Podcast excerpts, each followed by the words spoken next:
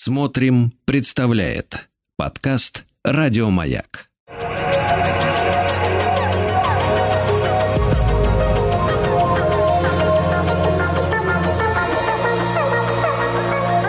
Сотворение умира. Дорогие мои, добрый вечер. С вами Артем Новиченков. Мы с вами продолжаем говорить о маленьком принце. Маленький принц э, пока еще на своей планете маленькой, очень маленькой. И вот сейчас он отправится в большое путешествие. В прошлый, в прошлый раз, если не ошибаюсь, мы остановились на разговоре об Аубабах. Э, Еще у маленького принца, если вы помните, э, на планете есть вулканы. Помните вулканы, которые, которые надо чистить постоянно. Вот, я вам прочитаю отрывок э, об этом. Это из девятой главы. Как я понял, он решил странствовать с э, перелетными птицами. В последнее утро он старательно, старательнее обычного прибрал свою планету. Он заботливо прочистил действующие вулканы. У него было два действующих вулкана. На них очень удобно по утрам разогревать завтрак. Кроме того, у него был еще один потухший вулкан. Но, сказал он, мало ли что может случиться. Поэтому он прочистил и потухший вулкан тоже. Когда вулканы аккуратно чистишь, они горят ровно и тихо, без всяких извержений. Извержение вулкана – это все равно, что пожар в печной трубе, когда там загорится сажа. Конечно, мы, люди на Земле, слишком малы и не можем прочищать наши вулканы. Вот почему они доставляют нам столько неприятностей. Потом маленький принц не без грусти вырвал последние ростки баобабов. Он думал, что никогда не вернется, но в то утро привычная работа доставляла ему необыкновенное удовольствие.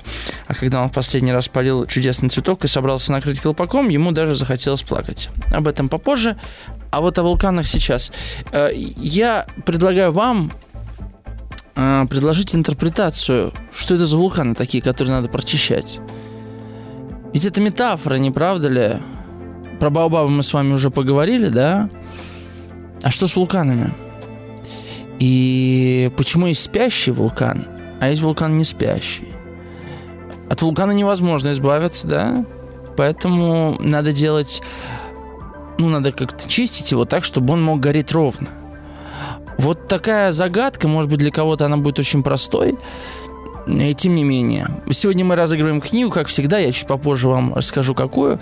Пишите ваши версии о том, э, что Сент-Экзюпери предполагал под вулканами, что это за метафора такая. Мы с вами пойдем дальше. Телефон для ваших версий следующий. 967 103 5533. Да, ну и заодно напишите, если у вас есть догадка, у вас получается прочищать вот эти свои вулканы, чтобы они горели ровно. А сегодняшний эфир я предлагаю вам а, посвятить теме взаимоотношений людей, естественно. А, знаете, сейчас есть появилось такое устоявшееся словосочетание экологичные отношения. Под ними подразумеваются здоровые отношения между людьми, когда люди э, не созависимы друг с другом, как я понимаю это словосочетание, мне оно совсем не близко, да, экологичные отношения, это отношения, в которых никто не становится насильником, никто не становится жертвой, это равноправные отношения и так далее. Это довольно расхожие сейчас выражения. Вот э, о том, какие типы отношений в жизни маленького принца появляются и э, с какими людьми он встречается в своем путешествии, чему он учится, что с ним вообще происходит. Вот об этом хочется сегодня поговорить. Мне кажется, это будет э, наиувлекательнейший разговор. Мне так кажется.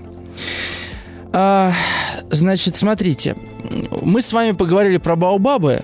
Хорошо поговорили. Э, Если вы не слышали этот эфир, неделю назад был, можно в Яндекс подкастах или на э, сайте платформы «Смотрим» найти недельной давности эфир. Ничего страшного, если пропустили. Мы сегодня поговорим на совершенно иную тему. Это тема, тема выстраивания отношений. Значит, сначала э, маленький принц рассказывает про свою планету. Рассказывает он про Баобабы, про вулканы, про розы сейчас поговорим. И э, тут в общем-то, речь идет о порядке вещей. Важно упорядочивание вещей. Да? Нам важно знать, где лежат наши вещи, в конце концов. Нам хотелось бы свою жизнь более-менее упорядочивать, не правда ли? У нас есть к этому стремление.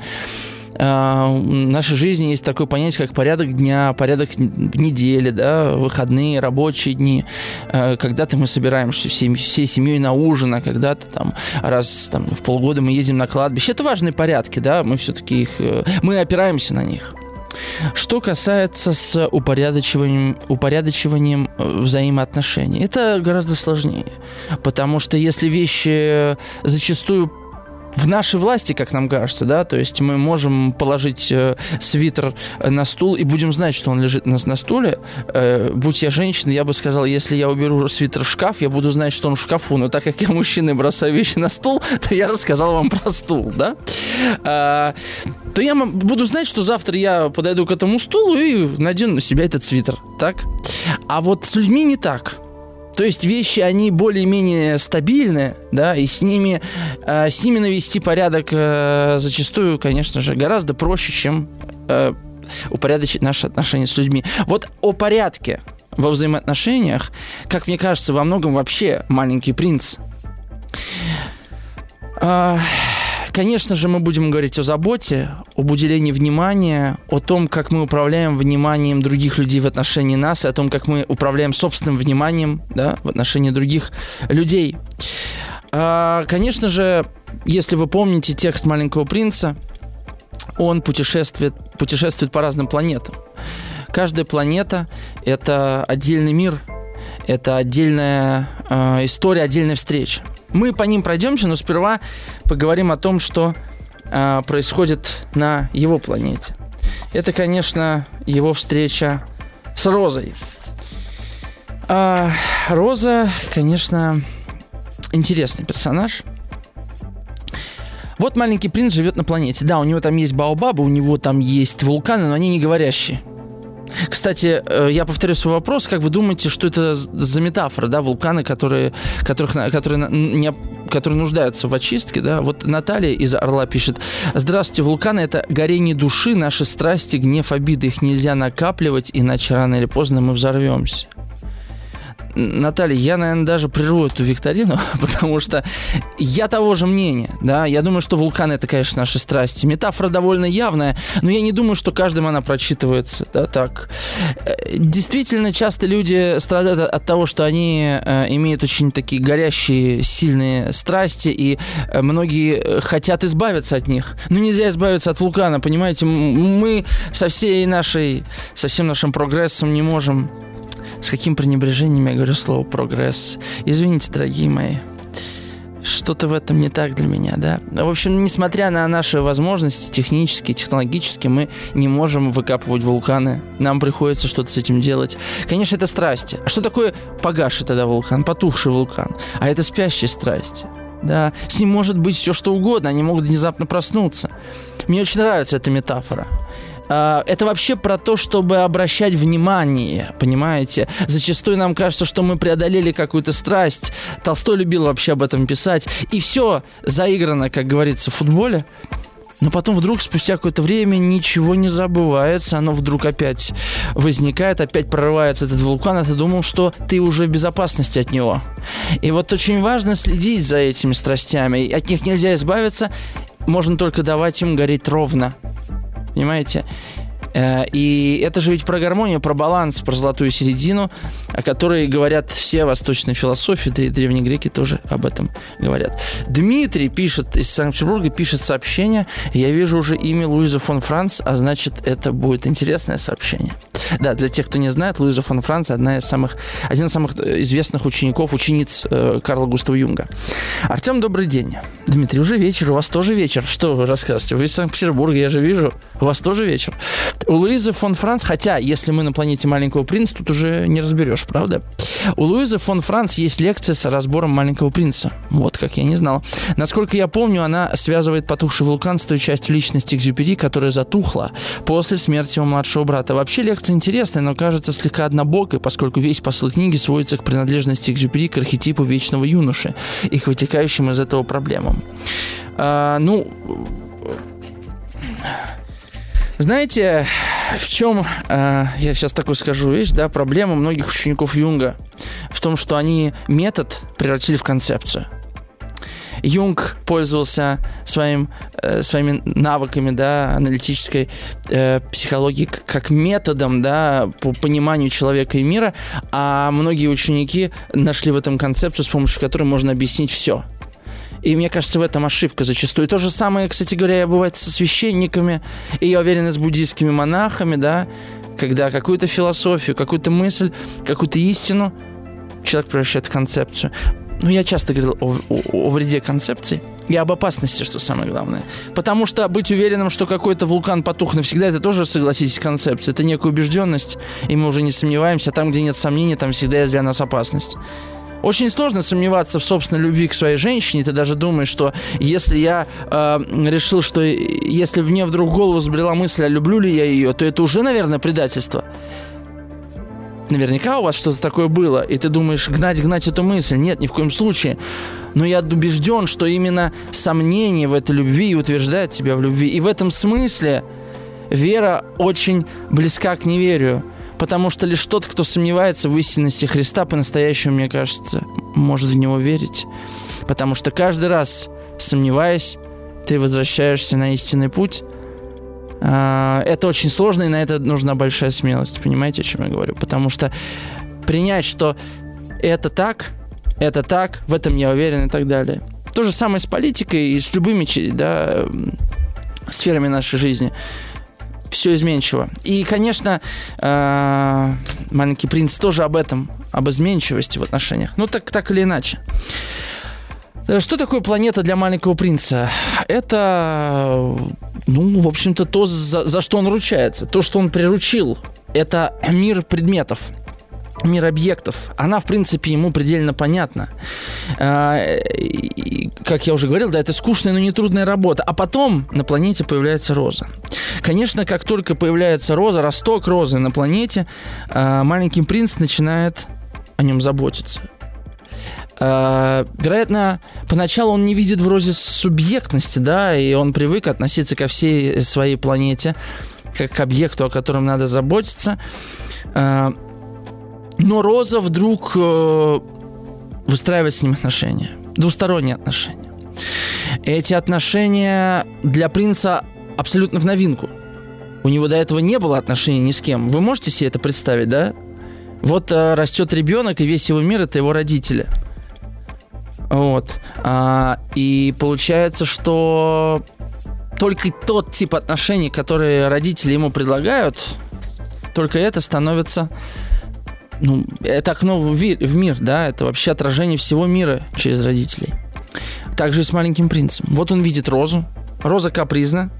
Да, Роза предлагает нездоровые, конечно, отношения. Маленький принц э, принимает их близко к сердцу. Он же не знает, что могут быть другие отношения. Э, он очень хочет э, видеть в розе уникальный цветок, да, и, естественно, он никогда не видел другой розы. Это как первая любовь, да, почему она так э, нас может сильно ранить. Потому что до нее любви не было. А она болезненна. И поэтому она болезненна во многом. А, то есть, смотрите, тут важный контраст, что у маленького принца с его планеты довольно конструктивные отношения. Все по порядку, все уложено. А вот с людьми, с Розой в данном случае, гораздо сложнее приходится. Она проявляет самость собственную, свой характер, свое эго. И что в этом случае делать? Ему цветок нравится, это вот цветок, он не может от него избавиться, и он принимает совершенство этого цветка. А если я принимаю чье-то совершенство, то я становлюсь в плену этого совершенства, и я уже не могу поставить под сомнение это совершенство. И каким бы не было это совершенство, да, как бы оно ни капризничало, как бы оно себя не вело, оно не будет э, в моих глазах э, ответственным за, за это все, да. Ну, как, знаете, великим прощается больше, чем невеликим, например, да. Мы действительно так устроены, это понятно. А, и, конечно, это первая влюбленность, и вообще история принца, взаимоотношения принца с другими героями, наверное, это самое ценное лично для меня в этой книге. А, а эти отношения начинаются с первой влюбленности. Это юность, первые романтические отношения. А, цитата из Юнга вам прочитаю, коли его упомянули. Свойственная первоначальному этапу отношений гармония основывается, по сути, как это затем и проявляется в критической фазе, на проекции определенных типических образов. То есть, э, почему, почему важно, что типическое, да? То есть я идеализирую свою первую любовь. Вот эта идеализация, это и есть тип. То есть, э, на самом деле, я не столько даже люблю вот этого человека, да, сколько я нахожу в нем тот тип, который я, в который я влюбляюсь. И я вообще-то склонен полагать, что на раннем этапе большинства отношений – мы, конечно, находимся во власти вот этих типажей, которые начинают разрушаться со временем, когда мы с человеком сживаемся, когда мы начинаем узнавать его глубже, больше, полнее. И, конечно, этот флер, э, вот этот типажа, он разрушается. И вот тогда-то уже человек встречается со своим, э, со своим истинным один со своим истинным чувством один на один, да, и тогда возникает вопрос, действительно ли это любовь или просто я обманулся. Как-то я помню, что гормоны, которые вырабатываются при влюбленности, вот дофамин, да, окситоцин, э, они э, вырабатываются ос- особенно мощно в первые три месяца Э, вот влюбленности в человека и позволяют таким образом нам привыкнуть к другому, а после того, как этот гормональный фон снижается, уступает место уже какому-то трезвому более взгляду, тогда уже мы как бы начинаем смотреть на человека другими глазами. Ну, я заговорился. А, конечно, а, любые отношения начинают с идеализацией. И роза – это идеал. Причем неопровержимый по большому счету. И получается, что человек становится заложником собственного представления о другом. А, и что мы в итоге получаем? Мы, а, в общем-то, можем стать заложниками концепции, о которых я чуть раньше говорил потому что, потому что зачастую мы готовы терпеть все, все отрицательные стороны таких взаимоотношений, мы готовы э, многим жертвовать ради этих отношений, потому что очень тяжело отказаться от идеала. А, вот я прочитаю цитату. «Скоро оказалось, что красавица горда и обидчива, и маленький принц совсем с ней измучился. Какой трудный характер у этого цветка. Красавица смутилась, потом кашлянула раз-другой, чтобы маленький принц почувствовал, как он перед ней виноват. Тогда она, да, потом она закашляла сильнее, пусть почувствует, да, э, чтобы ему мучила совесть. То есть, конечно, это про нездоровые отношения. А вот как принц э, попытался найти другие отношения, как он пытался осмыслить розу, мы поговорим чуть попозже. 967 103 5533, пишите.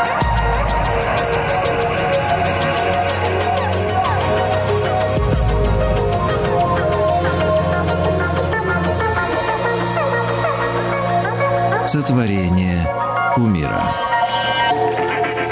Да, мы возвращаемся. Я прочитаю несколько ваших комментариев. Эм, Дарья из Можайска пишет. Здравств, здравствуйте, Артем. Вы вот заговорили про экологичные отношения. Мне тут же на ум пришла Роза, которая настоящий абьюзер. Э, вспомнил свое двустишье. Пусть это абьюз, но я тебя добьюсь. Оп. Извините, не мог удержаться. Лариса из Челябинска пишет.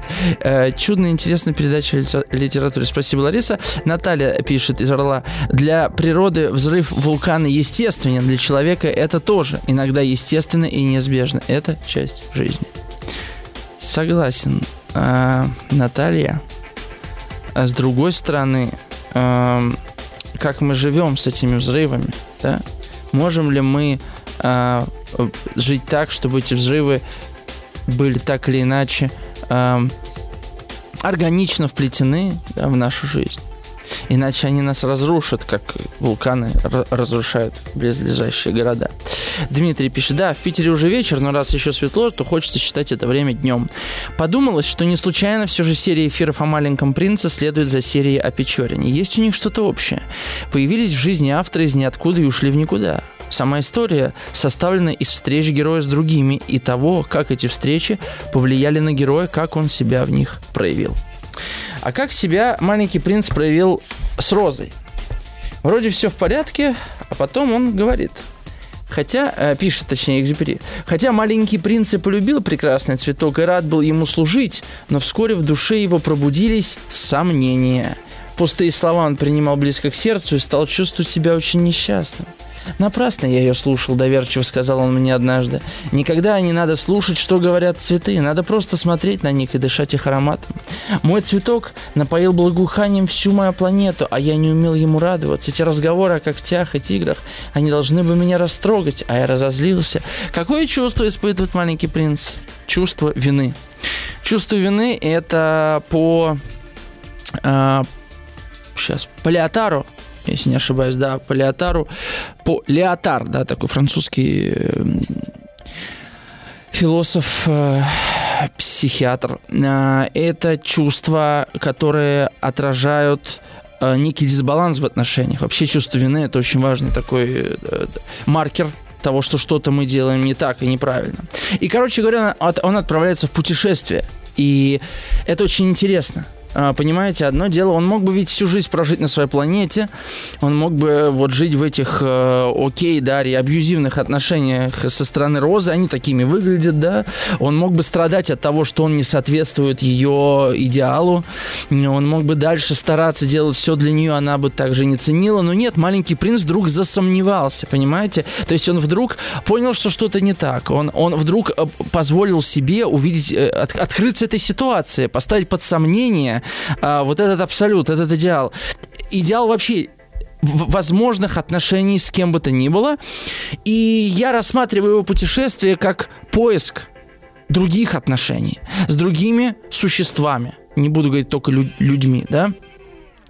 А, что позволяет ему осмыслить опыт с Розой, естественно, да, а, понять, что это были за отношения, сравнить их, а, и, даже, ладно, сравнить, отношения сложно сравнивать, на самом деле, хотя мы все время стремимся это делать, но хотя бы сформировать некий репертуар отношений, да, человека с другими людьми.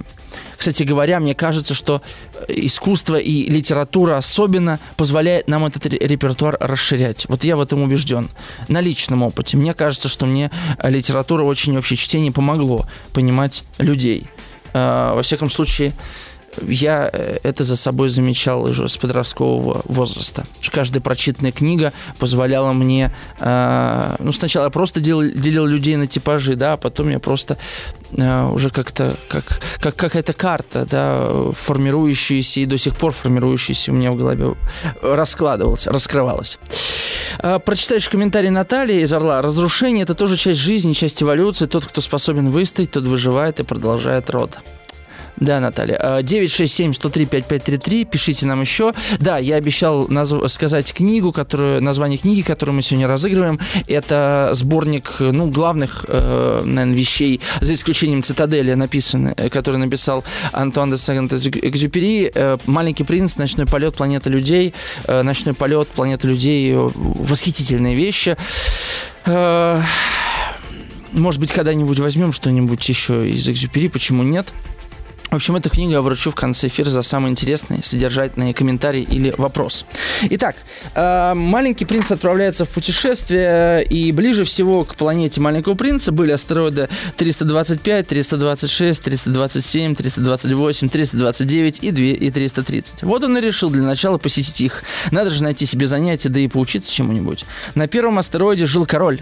Облаченный в пурпур и горностай, он восседал на троне очень простом и все же величественном. «А, вот и подданный!» — воскликнул король, увидав маленького принца. «Как же он меня узнал?» — подумал маленький принц, «ведь он видит меня в первый раз».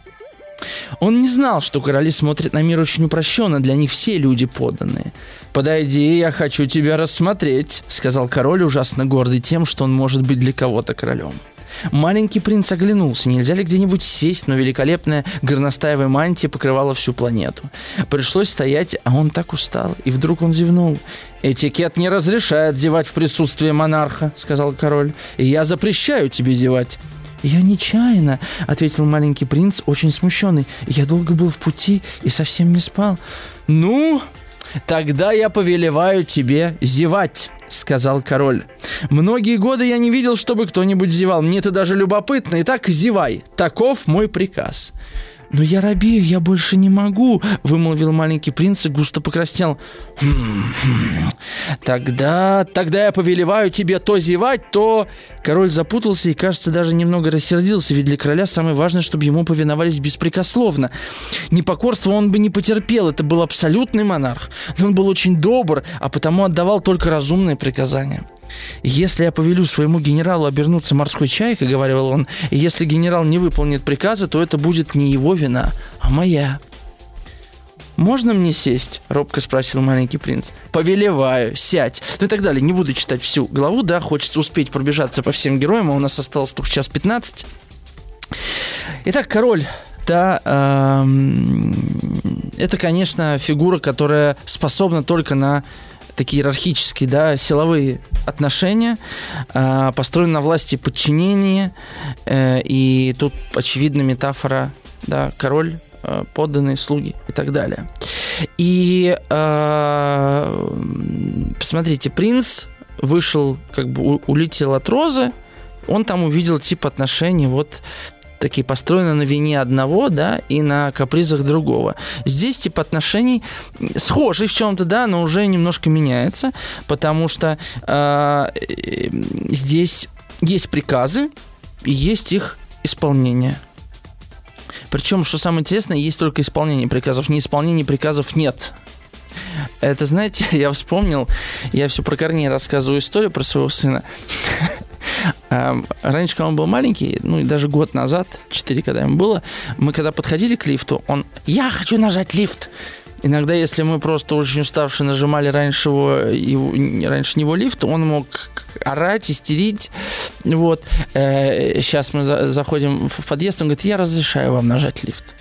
Что-то он раз мне сказал, я нажал, и такой на него посмотрел, окей, и я попробую с тобой поиграть в другую игру. Неделю назад заходим, значит, в подъезд, я говорю, Корней, я разрешаю тебе нажать на лифт. Он говорит, да не, пап, я не хочу, спасибо. Я говорю, нет уж, Корней, я разрешаю, я не хочу нажимать на лифт. И он говорит, ну хорошо, ладно, я нажму. А, неделя прошла больше, пока у нас вопросов э, с кнопкой э, не было для вызова лифта.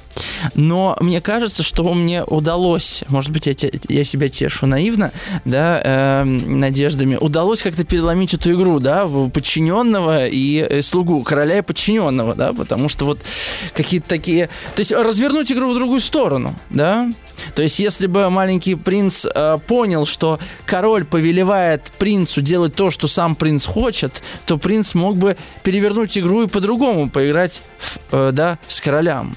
Э, ну, например, он сказал бы... Э, я хочу повелевать, да, и тогда э, король э, как бы в некую, в такой парадокс попал, потому что он вынужден был бы сказать, я повелеваю тебе повелевать. Я сейчас фантазирую, но я к чему все это веду? К тому, что вот э, такие, такой тип отношений, да, такая структура, она разрушается, когда встречается сама с собой, когда встречаются два короля. Что бывает, когда встречаются два короля и борются за власть? Начинается война, естественно, да.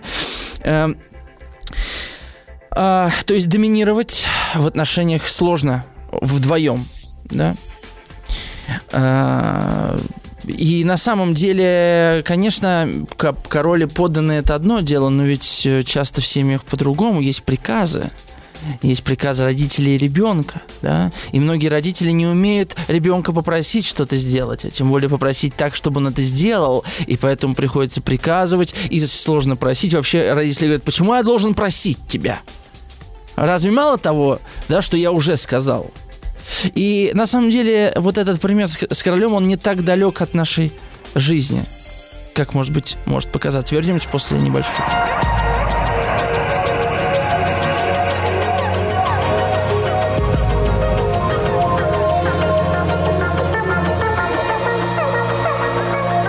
Сотворение кумира. Наталья из Орла пишет, король это и пример самообмана, он подстраивает приказы под обстоятельства, чтобы не, устраи... не, не, не утратить иллюзии всемогущества. Мы часто любим прятаться в иллюзиях. Да, а, а помимо всего прочего, э, король не предполагает, что у э, его подданного любого может быть субъектность, что у него может быть свое я, что у него могут быть свои желания. Да, это тоже позволяет... Это тоже слепая зона. Вообще любые отношения на доминирование, они строятся только на слепой зоне, потому что нам, уже, нам сложно доминировать над тем, кого мы видим, понимаете? Э, то есть, грубо говоря, нам сложно хамить на кассе продавщице или таксисту, если мы с ним познакомимся поглубже да, если он расскажет, каким он был ребенком, э, над чем он плачет, какой его любимый фильм э, и как он мечтает поехать отдыхать на море, если он это расскажет, нам уже сложно будет и кричать ему «давай езжай не туда». И, понимаете, о чем я говорю, да? То есть э, э, десубъективация другого позволяет нам э, доминировать над ним, если мы того хотим. И наоборот, э, раскрываться перед другим это значит, в, для него, да, для, для того, перед кем ты раскрываешься, обрастать субъектностью. Поэтому, я думаю, многие э, значит, э, люди, садящиеся в такси, не хотят слушать таксистов. Бывают такие такси, садишься и чувствуешь, что хочет человек что-то рассказать, да? Э, и можно спросить, надел наушники, ну, понятный знак, да? А можно, наоборот, дать человеку выговориться, рассказать что-то. Понимаете, о чем я говорю, да? Потому что э, люди боятся, сейчас сядет на уши, да, и уже сложно будет а вдруг... Тут же ведь сфера услуг сталкивается со сферой человеческих отношений. Да, и не хочется, чтобы она сталкивалась, хочется, чтобы официант был просто какой-то Андрей. И, ну, я уже рассказывал, мне как-то Влад сказал, э, что э, в ресторанах или там в кафе официант представляется, но не ждет, что ты представишься ему в ответ. И я теперь всегда официанту представляюсь в ответ. Это всегда практически шокирует, ну, мягко говоря. Здравствуйте, меня зовут Андрей, а меня Артем, очень приятно. А, да, да здравствуйте. Да, то есть, и, и опа, то есть я его заметил я назвал свое имя, да, то есть не только он меня обслуживает, но я в некотором роде эмоционально э, фактически обслужил его, да, и он погладил меня, потому что я за это деньги им плачу, а я погладил его просто так. Ну, поглаживание, вы, наверное, слушаете эфиры э, Влада по понедельникам, по Эрику Берну, это такая как психологическая психологический прием, да, которым мы все пользуемся, когда говорим привет, как дела, трали-вали, муси-пуси, джака-джак и так далее. Вот. Э, полетели дальше. Хорошо. С королем более-менее все просто. На второй планете жил чистолюбец. «О, вот и почитатель явился!» — воскликнул он, еще издали завидев маленького принца. Ведь тщеславные люди воображают, что все ими восхищаются. «Добрый день», — сказал маленький принц. «Какая у вас забавная шляпа?» «Это чтобы раскланиваться», — объяснил честолюбец. «Чтобы раскланиваться, когда меня приветствуют. К несчастью, сюда никто не заглядывает». «Вот как?» — промолвил маленький принц. Он ничего не понял. «Похлопай-ка в ладоши», — сказал ему чистолюбец. Маленький принц захлопал в ладоши, чистолюбец приподнял шляпу и скромно раскланялся. «Здесь веселее, чем у старого короля», — подумал маленький принц. И опять стал хлопать в ладоши, а чистолюбец опять стал раскланиваться, снимая шляпу. Так минут пять подряд повторялось одно и то же, и маленький принц, и маленькому принцу это наскучило. «А что надо сделать, чтобы шляпа упала?» — спросил он. Но честолюбец не слышал. Тщеславные люди глухи ко всему, кроме похвал. «Ты правда мой восторженный почитатель?» — спросил маленького принца. «А как это почитать?» Почитать значит признавать, что на этой планете я всех красивее, всех наряднее, всех богаче, всех умней. Да ведь на твоей планете больше нет никого. Ну, доставь мне удовольствие, все равно восхищайся мною. «Я восхищаюсь», — сказал маленький принц, слегка пожав плечами. «Но какая тебе от этого радость?» И он сбежал от честолюбца. Право же, взрослые, очень странные люди, только и подумал он, пускаясь в путь. Маленькая главка, поэтому целиком и прочитал. Конечно, это такой нарцисс, нарциссический да, архетип, э, который построен на потреблении, на потреблении э, чужого восхищения тобой. И в чем тут загвоздка-то, да? В том, что этого честолюбца не существует без других людей. Он один на этой планете. А, маленький принц в этом смысле существует без других людей, потому что он вообще, ну, он, на самом деле, я даже полагаю, что маленький принц впервые осознал, что такое существовать, когда встретился с Розой. Вот что я думаю. А, потому что тут ты просто механически, да, пусть и с любовью делаешь что-то, ухаживаешь за планетой, смотришь закаты, все это романтично красиво, но э, мы понимаем, э, что такое я, собственная субъектность, да, только через столкновение и встречи с другим. И в этом смысле, конечно, вот эти путешествия это все новые, новые, э, новые, новые способы получения информации о себе самом для э, маленького принца. Э, я, я э, из э, такого английского социолога Энтони Гидденса цитаты вам сегодня несколько прочитаю. Вот одна такая. Потребность в нарциссических отношениях лежит не в направлении влюбленности, а скорее в том, чтобы быть любимым. Тот, кто выполняет это условие, становится тем, кто встречает благосклонность. Ну и понятно, да, что честолюбцу не нужен никто, кроме того, кто будет им восхищаться. Поэтому на этой планете и нет никого, понимаете, в чем дело? потому что он не воспринимает, вообще, то есть не существуют люди, которые им не восторгаются, а следовательно, не существует полмира – а ведь именно те, кто... Он точно так же, как король в этом смысле, и так же, как Роза, пока тут есть э, большое сходство, не восприимчив к критике, не восприимчив к негативной информации в отношении себя самого, да и часто мы бежим от нее. Э, как же наша самооценка, зачем я буду тратить на вас время, э, я лучше проведу его как-то по-другому. Но именно в таких отношениях и маленький принц на самом деле в этом и проявляет свою мудрость, он учится в этих отношениях. Да? Э, он не боится встречаться с такими людьми. Мы уходим на новости. Вернемся 967 103 5533.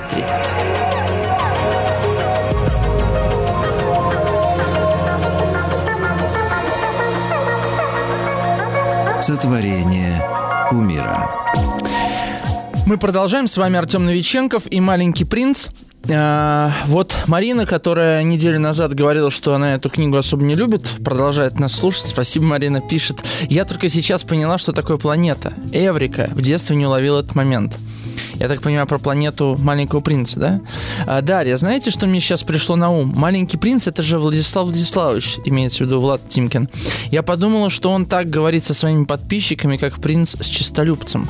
Понимаю, о чем вы говорите. И Наталья из Орла немножко э, вперед забежала, пишет. Пастернак в «Докторе Живаго» сравнивает эгоиста с паровозом, свет прожекторов которого направлен внутрь. Это приводит к катастрофе.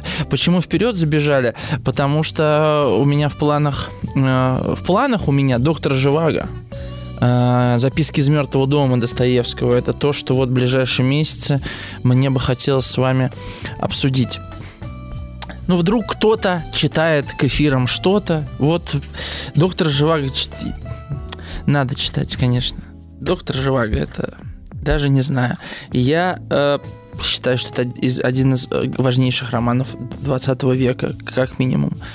Э, невероятная сила текста. Но сейчас мы говорим о тексте Экзюпери. Итак, наш следующий пункт путешествия – это третья планета –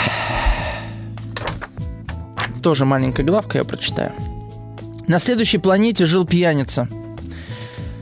Маленький принц пробыл у него совсем недолго, но стало ему после этого очень невесело. Когда он явился на эту планету, пьяница молча сидел, уставясь на полчища бутылок, пустых и полных. «Что это ты делаешь?» – спросил маленький принц. «Пью», – мрачно ответил пьяница. «Зачем?» «Чтобы забыть». «О чем забыть?» – спросил маленький принц. Ему стало жаль пьяницу. «Хочу забыть, что мне совестно», – признался пьяница и повесил голову. «А чего же тебе совестно?» – спросил маленький принц. Ему очень хотелось помочь бедняге.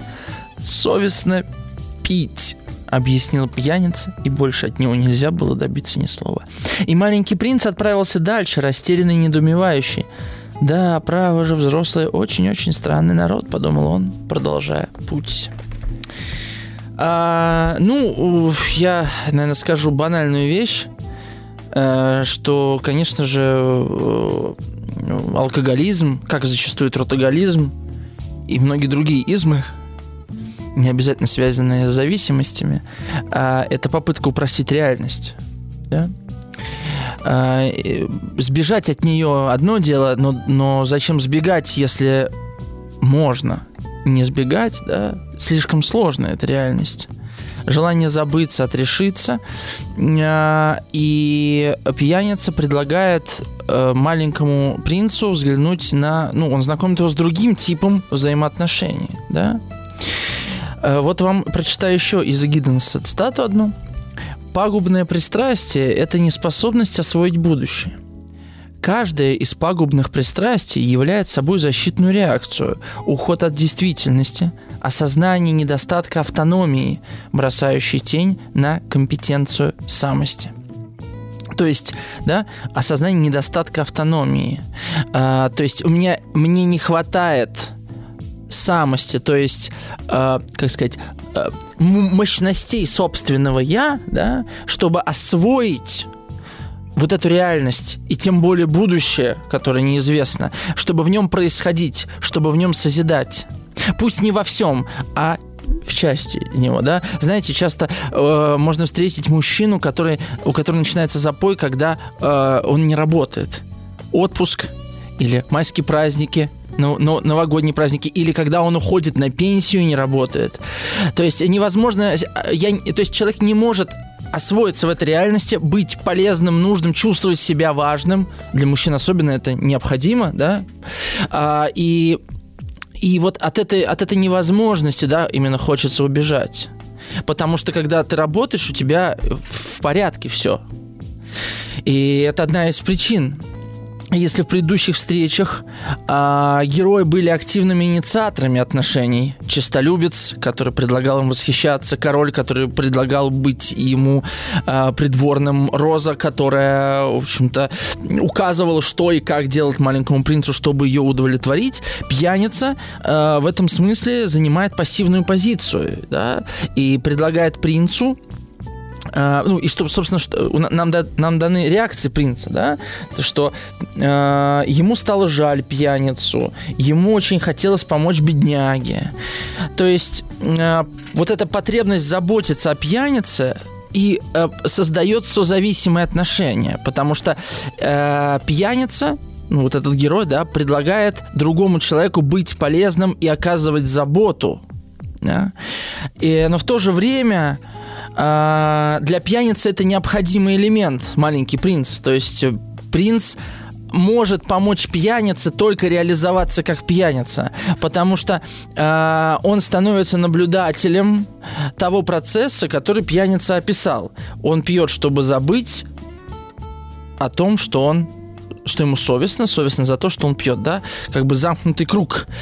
И именно поэтому жалость одного из партнеров в отношениях толкает э, этого, да, ну, маленький принц толкает себя, на, мог, мог бы, да, толкнуть на активные действия, чтобы там помочь пьянице не пить, не знаю, там, лишить его бутылок, э, или, кстати, в детстве, конечно, возникают такие вопросы, где он берет алкоголь, там, ничего, ну, вот э, мы их опустим, но это вообще-то, вообще, как дети читают «Маленького принца», это отдельная история, и это очень интересный опыт, потому что те вопросы, которые у них возникают, они, ну, на, нами как-то проглядываются, ну, пьет и пьет, как бы, откуда берется алкоголь, вообще не важно, э, как, кто назначил короля короля королем, кто сшил ему эту мантию, тоже не важно. Ну, как бы такие вот условности, которые мы принимаем. Э, ну, это как сказки мы читаем, да, говорящие животные.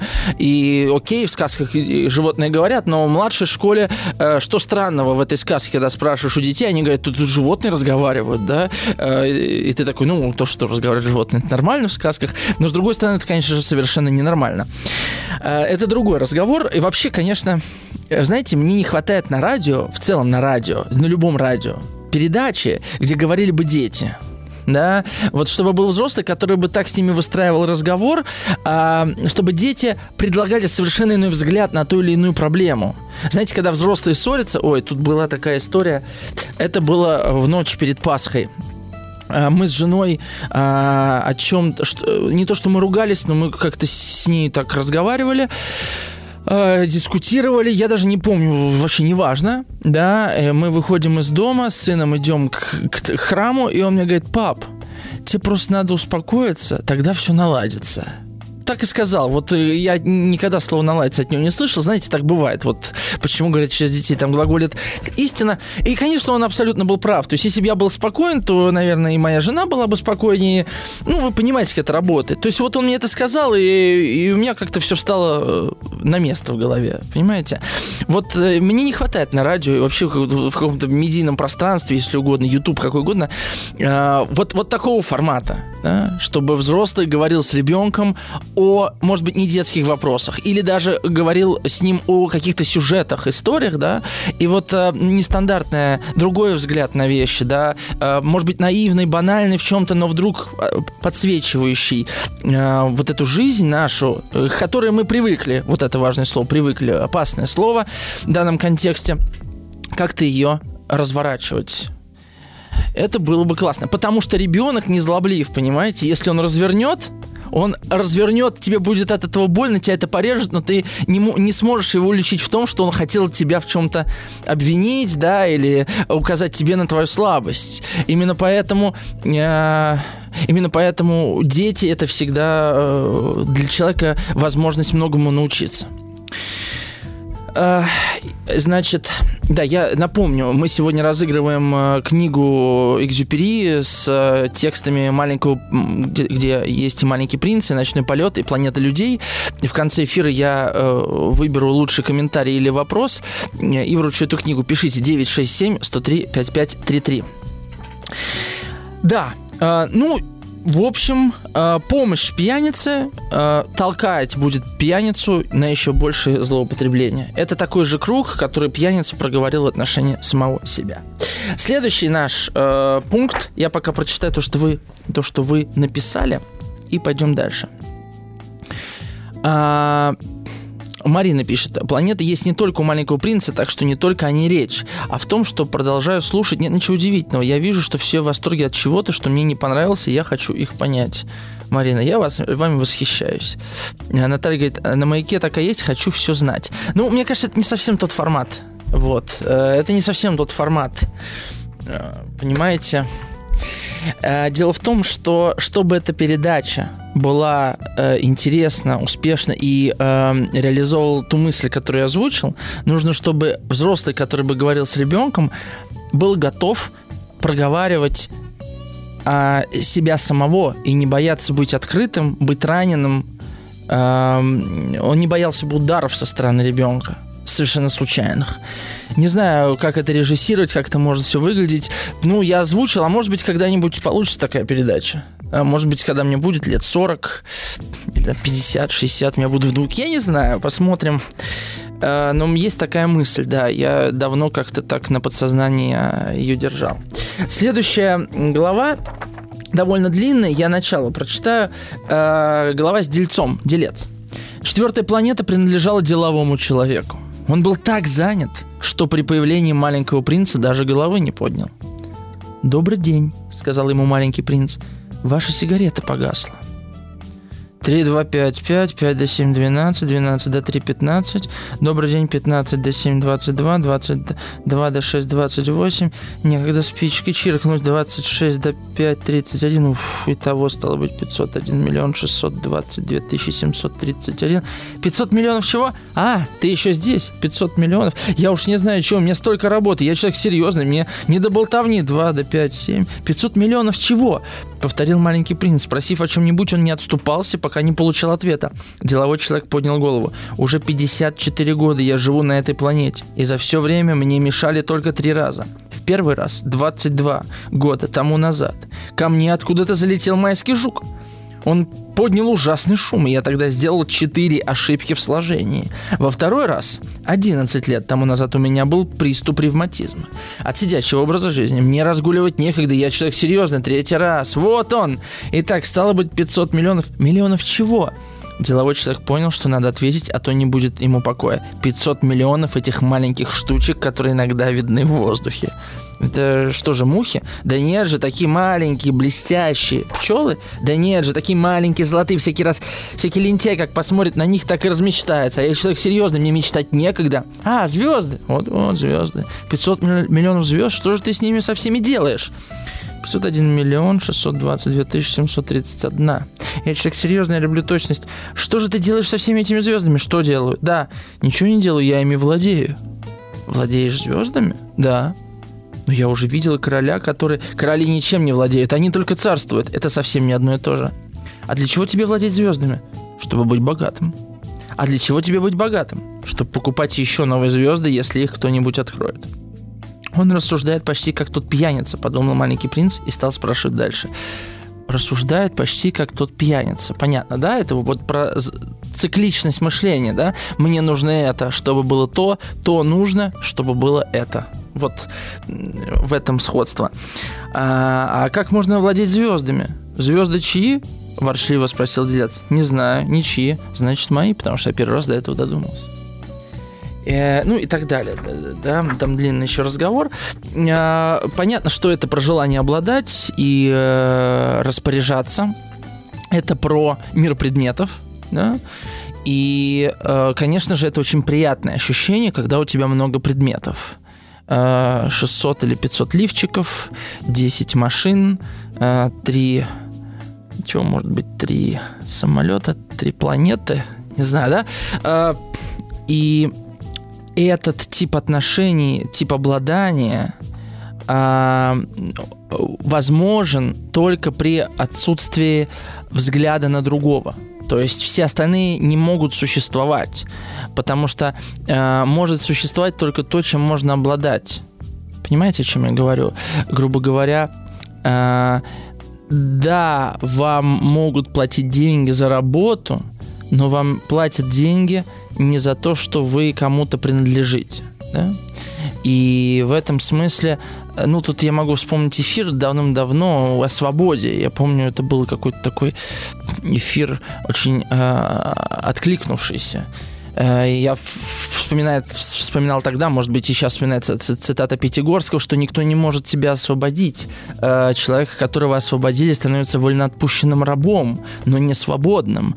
И в этом смысле, сколько мы не будем биться за свободу как бы внешнюю, да, политическую, экономическую, культурную свободу, да, свободу от родителей, от вредных привычек и так далее, мы никогда не освободимся, если будем рабами самих себя, да, в своей голове. Э, а обладание чем-то, это как ни парадоксально и есть форма рабства. Во всяком случае, мне кажется, именно об этом Экзюпери и говорит. Потому что рабство – это когда тебе одиноко. Понимаете? Когда ты думаешь, что ты обладаешь тем, чем на самом деле ты обладать не можешь. А, а что я под этим подразумеваю? Что нельзя обладать тем, что бренно, что не может быть целиком твое. Я вспоминаю Пиктет и, и, и другой эфир про стоицизм, да, где есть вещи, которые в нашей воле, которые не в нашей воле. И в нашей воле только мнение, суждение, желание и нежелание, то есть уклонение. А, а вещи не в нашей воле. Они могут сломаться, их могут украсть, звезды могут погаснуть. И мы будем много страдать, если будем путать то, что в нашей воле и не в нашей воле. Я очень всем советую прочитать э, хотя бы начало э, эпиктетовского Энхиридиона. Он в интернете, вы вобьете эпиктет Энхиридиона, сразу скачаете книжку и прочитаете. Или можете послушать э, старинный эфир, пойми себе, если сможешь, про стоицизм. А, а действительно, знаете, года два с половиной, если не три назад он был записан. Э, комментарий от Александра из Москвы. Добрый вечер. В раннем детстве, примерно лет 8, почитал «Маленького принца». Показалось очень примитивной сказкой, каким-то бредом. И думал о принце как о глупом ребенке. Читаю уже много раз во взрослом состоянии. Принц теперь мне кажется каким-то мудрым дедушкой. Принц может жить только на своей маленькой планете, а на большой планете он станет либо занятым, либо пьяницей, либо фонарщиком. И все конец в небытие, говорит Александр из Москвы. Очень интересная э, версия. А вы могли бы проаргументировать ее, Александр? Буду вам благодарен. Да? Почему, на ваш взгляд, маленький принц может жить только на своей планете? Почему он обязательно должен мутировать на других планетах? А, насчет много предметов, ваш коллега Добин говорил, что это чисто мужская тема, пишет Марина нам. Э, ну что же, э, Я думаю, это можно обсудить, да, э, потому что на самом деле есть что-то за э, гендерными, да, за гендерными различиями. Да.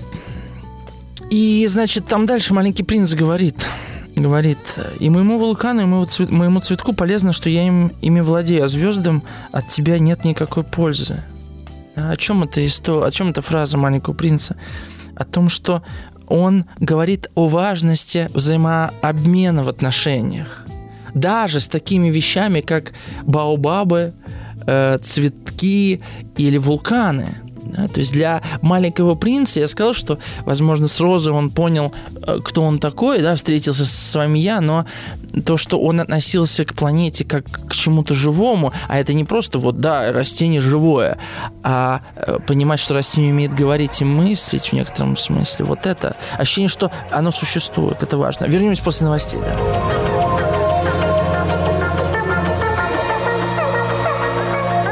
Сотворение кумира.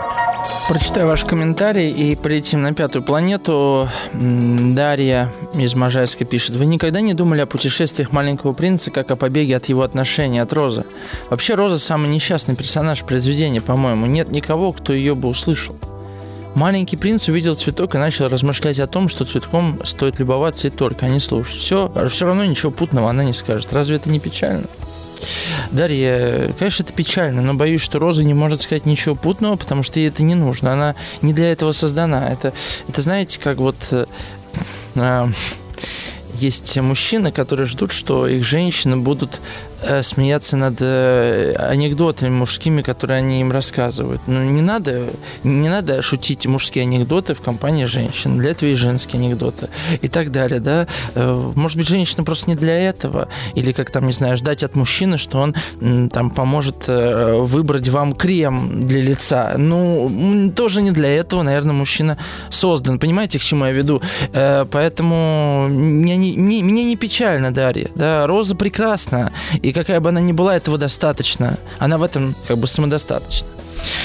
А Марин пишет, что-то точно есть, это про развлечение полов. Вы вот женщин очень редко приглашаете в свои эфиры, видимо, вы живете на мужской планете и не любите путешествовать на соседнюю.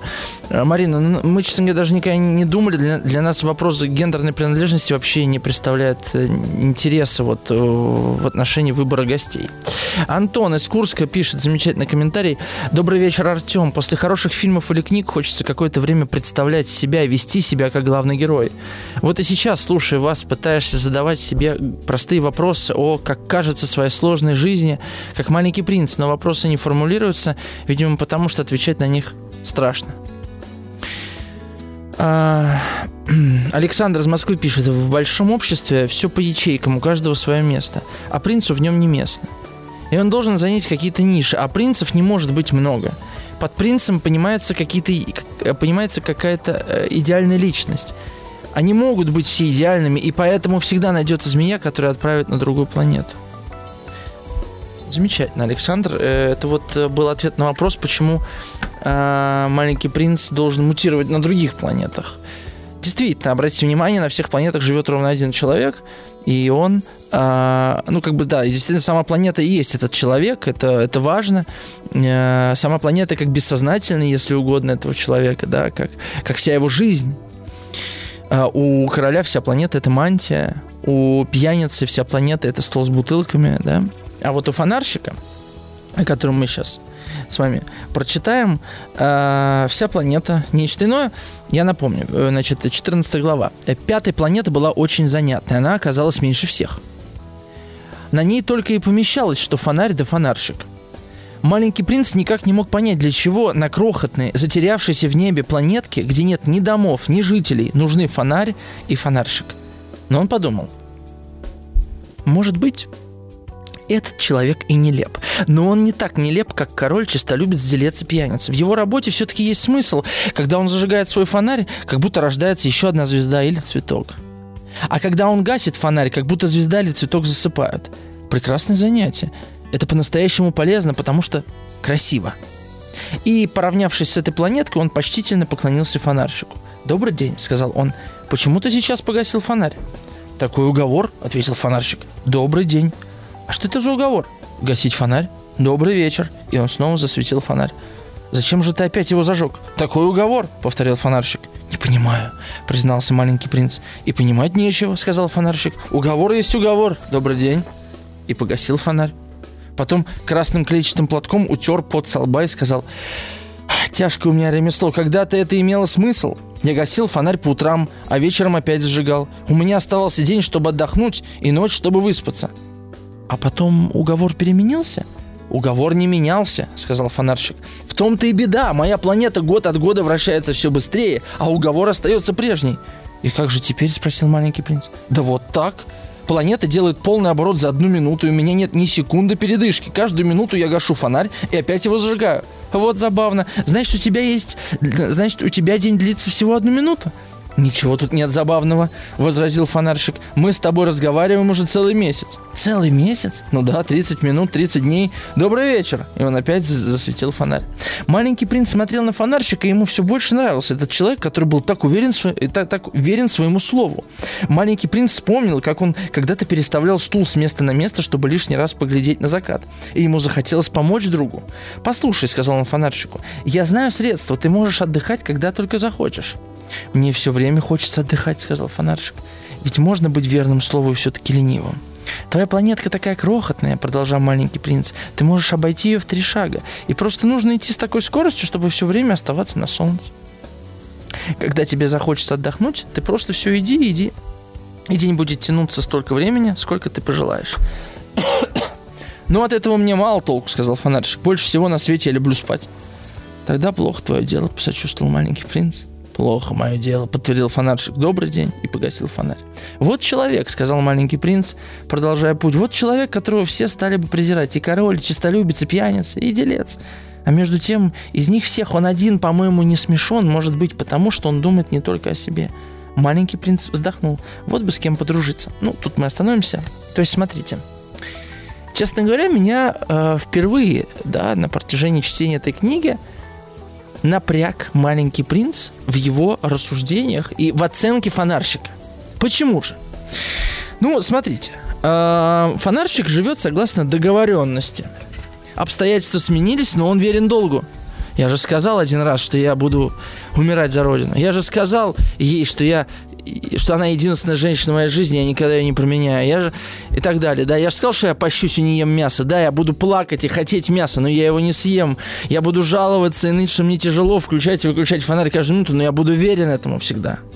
Вот это договорная приверженность, э, доходящая до фанатизма, да, и абсурда, ну, мне не кажется, э, понимаете, да, вспомним начало нашего сегодняшнего эфира, где я говорил о сомнении – и мне бы хотелось вернуться к этому разговору, что мы а, настолько иногда выбираем какую-то для себя истину, какой-то абсолют, которому готовы служить и даже готовы умирать за него, что когда доходит дело до, собственно, проверки Э, дело до того, э, что нам уже тяжело в этих обстоятельствах, да? Вот я же я сказал, что я вот должен это делать. Как же я могу сдаться? Нас же учат, что надо проявлять волю, что надо идти до конца, да? Что мы должны. Если сказали, мы же в ответе за тех, кого приручили, это же из Сент-Экзюпери, правильно? Это же вообще у русских любимая цитат, наверное, из Экзюпери. Мне все детство и все уши проморочили, честно вам скажу. Была у меня история с какаду. Может быть, в следующий раз я вам расскажу, потому что у нас еще будет третий эфир по экзюпери. Если напомните, я расскажу вам про какаду, просто сегодня уже не успею. Да? А, болезненная история. И получается, что уже самого фонарщика-то здесь нет. Понимаете? Что есть этот фонарь, и он ему служит. Причем он не знает зачем, не знает почему. И обратите внимание, принц даже не спрашивает его, зачем включать и выключать фонарь. Что он, в общем-то, делал на других планетах. А зачем ты пьешь? Он не спросил фонарщика, почему, зачем ты включаешь фонарь. Он подумал, хм, это похоже на то, как я переставляю стул. Только он переставляет стул, потому что ему хорошо, а фонарщик очень плохо. Он очень устал, он хочет спать. Он уже проклинает физические законы своей галактики. Понимаете, да? И это большая разница. Вот чувство неудовлетворенности своим делом, а, которое мы продолжаем делать, потому что мы пообещали, играет с нами, конечно, злую шутку. Это уже прямой путь в саморазрушение своего рода. А, и, собственно, принц его спрашивает, да, вы помните, там, потом уговор переменился, уговор не менялся, в том-то и беда, моя планета, куда то То есть обстоятельства поменялись, а уговор тот же. А, и... А фонарщик не сомневается в том, что надо включать и выключать фонарь. Это, это вообще-то кавкианская история, да? Однажды на планету прилетел какой-то человек, дал фонарщику фонарь, сказал, слушай, ты попадешь в земли обетованные, в чистые земли буддийские, в рай небесный, в мусульманский рай, куда угодно, если будешь зажигать фонарь и выключать его, когда нужно. И человек исчез. Прошли десятилетия, может быть, столетия, да.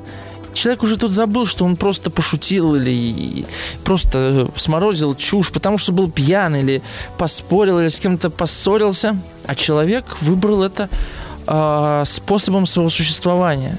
Понимаете, да? Потому что оно оправдывает его существование. Отбери у фонарщика фонарь, что он будет делать? Ну, поспит, выспится, а дальше что? Нарушит ход вещей, да?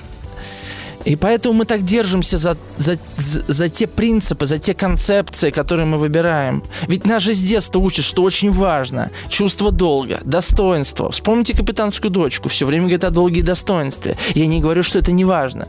Но я говорю, что только тогда долг будет долгом, когда мы в каждую минуту будем ставить под сомнение этот долг.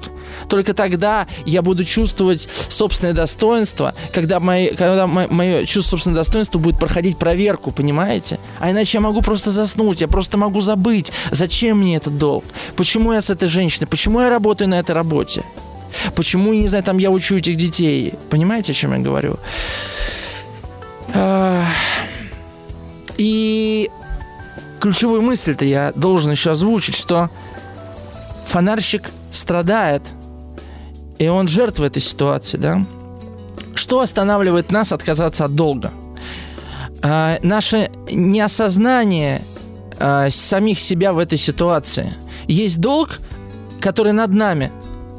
И вот когда долг над нами, то мы как бы его уже не выбираем. Мы а, становимся слугами этого долга – и тогда что такое мое я? Что такое кто тогда служит, понимаете, к чему, да? Кто этот долг исполняет, если я уже забыл, кто я есть? Вот так, э, мне кажется, и разрушается человеческое участие в собственной жизни. Да, в общем, напишите, что вы думаете. 967 103 5533. Да, так, ну, про фонарщик надо договорить. Что еще хочу сказать? Вот еще одна цитата из Гидденса. Видите, я сегодня вот его использую, как только могу. Зафиксированной называется такая связь, в которой она сама выступает объектом пагубного пристрастия. В зафиксированных связях индивиды нуждаются, чтобы угодить смыслу обеспечения своей безопасности, который иным образом они не могут найти. Видите, опять про безопасность. Ну, действительно, конечно, любое служение, любое чувство долга, э, любой выбранный э, путь исследования ему – это чувство безопасности. Да, может быть, я умру, может быть, я пожертвую здоровьем, но зато я дойду в своем долге до конца. А вопрос такой, чисто христианский, ведь жизнь – главный дар, и Христос это артикулировал. А это не предательство жизни, когда мы а, живем уже не а, из собственного сердца, а из долга, о котором, может быть, даже кто-то забыл или изменил правила. В общем, такие размышления. Э, мы после небольшой рекламы вернемся.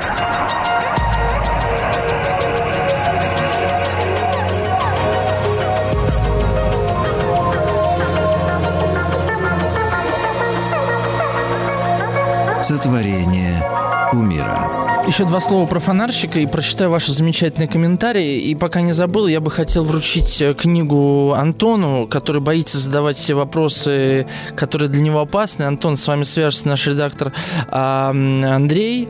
И, э, в общем, когда до нас дает книги, мы вам ее отправим. А, что я еще хочу сказать, да?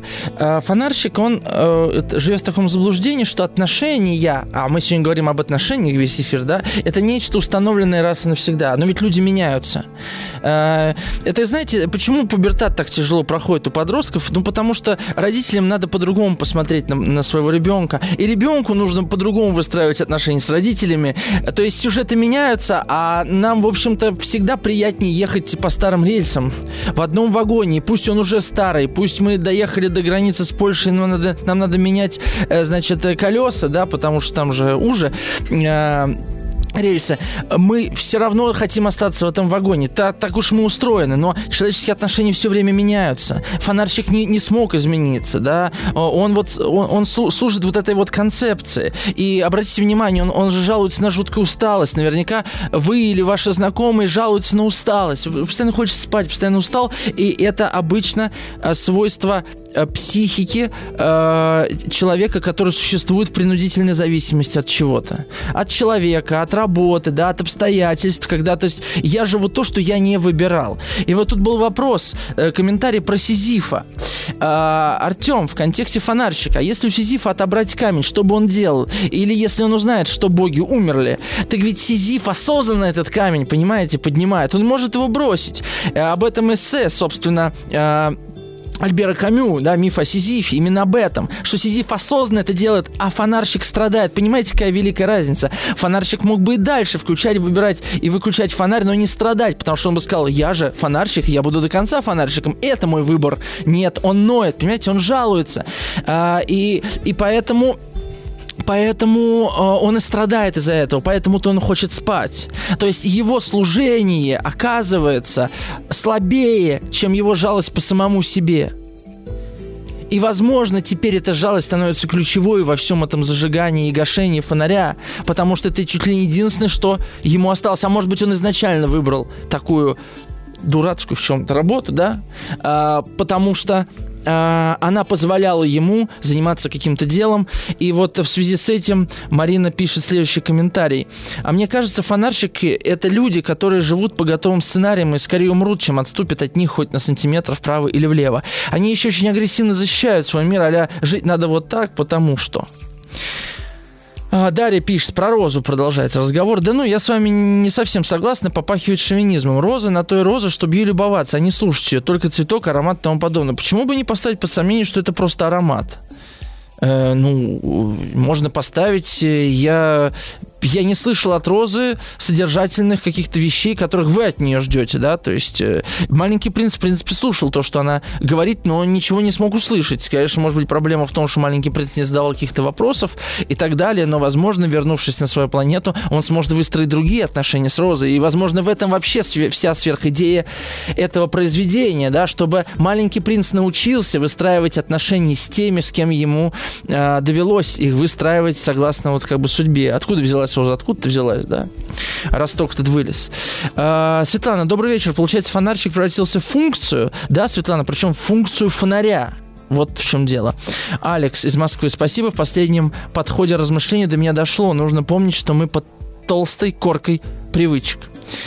Наталья из Орла пишет, на фонарщиках держатся человеческие традиции, преемственность, память поколений, ДНК человечества, невидимые и забытые. Но, Наталья, э, любой человек, который выбирает нести на себе э, какую-то традицию, да, какую-то память, он несет это с радостью. Понимаете, о чем я говорю? Он несет это, он несет это как, как дань э, будущему, как, как, точнее, как дар, да, как дар. И, и поэтому это совсем не похоже для меня на фонарщика, на, на содержание фонарщика.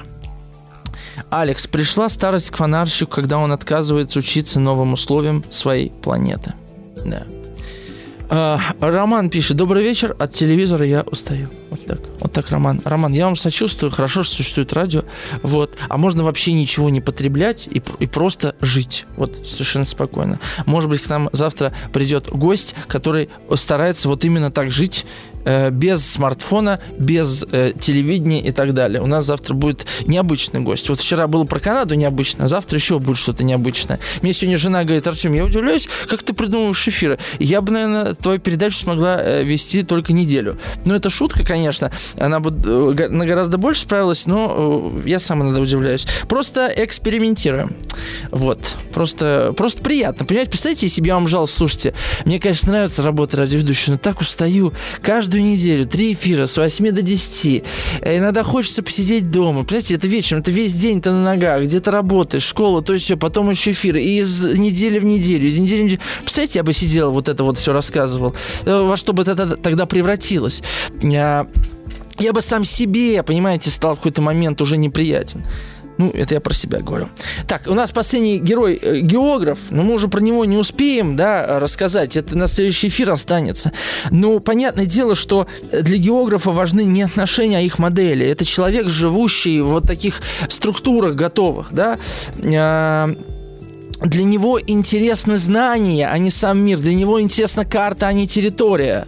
Понимаете, да? Вот. И, и это, это подобно людям, которым интересны чужие отношения больше, чем свои. Почему нам так нравится желтая пресса, скандалы, интриги, расследования? Это очень понятно, очень... Что такое человеческое в каждом из нас это есть. И эти отношения у него с другими выстраиваются лишь для того, чтобы их можно было демонстрировать другим. То есть вот это, это очень похоже на то, о чем говорит Делец в чем-то, да? А, это невозможность быть целостным, да, и интересным для самого себя и в собственных отношениях с другим человеком. Это всегда взгляд вовне, а не внутрь. Я вот так по географу э, раз, э, пробежался. Мы через неделю с вами еще встретимся. Спасибо вам большое за внимание. С вами был Артем Новиченков. До новых встреч.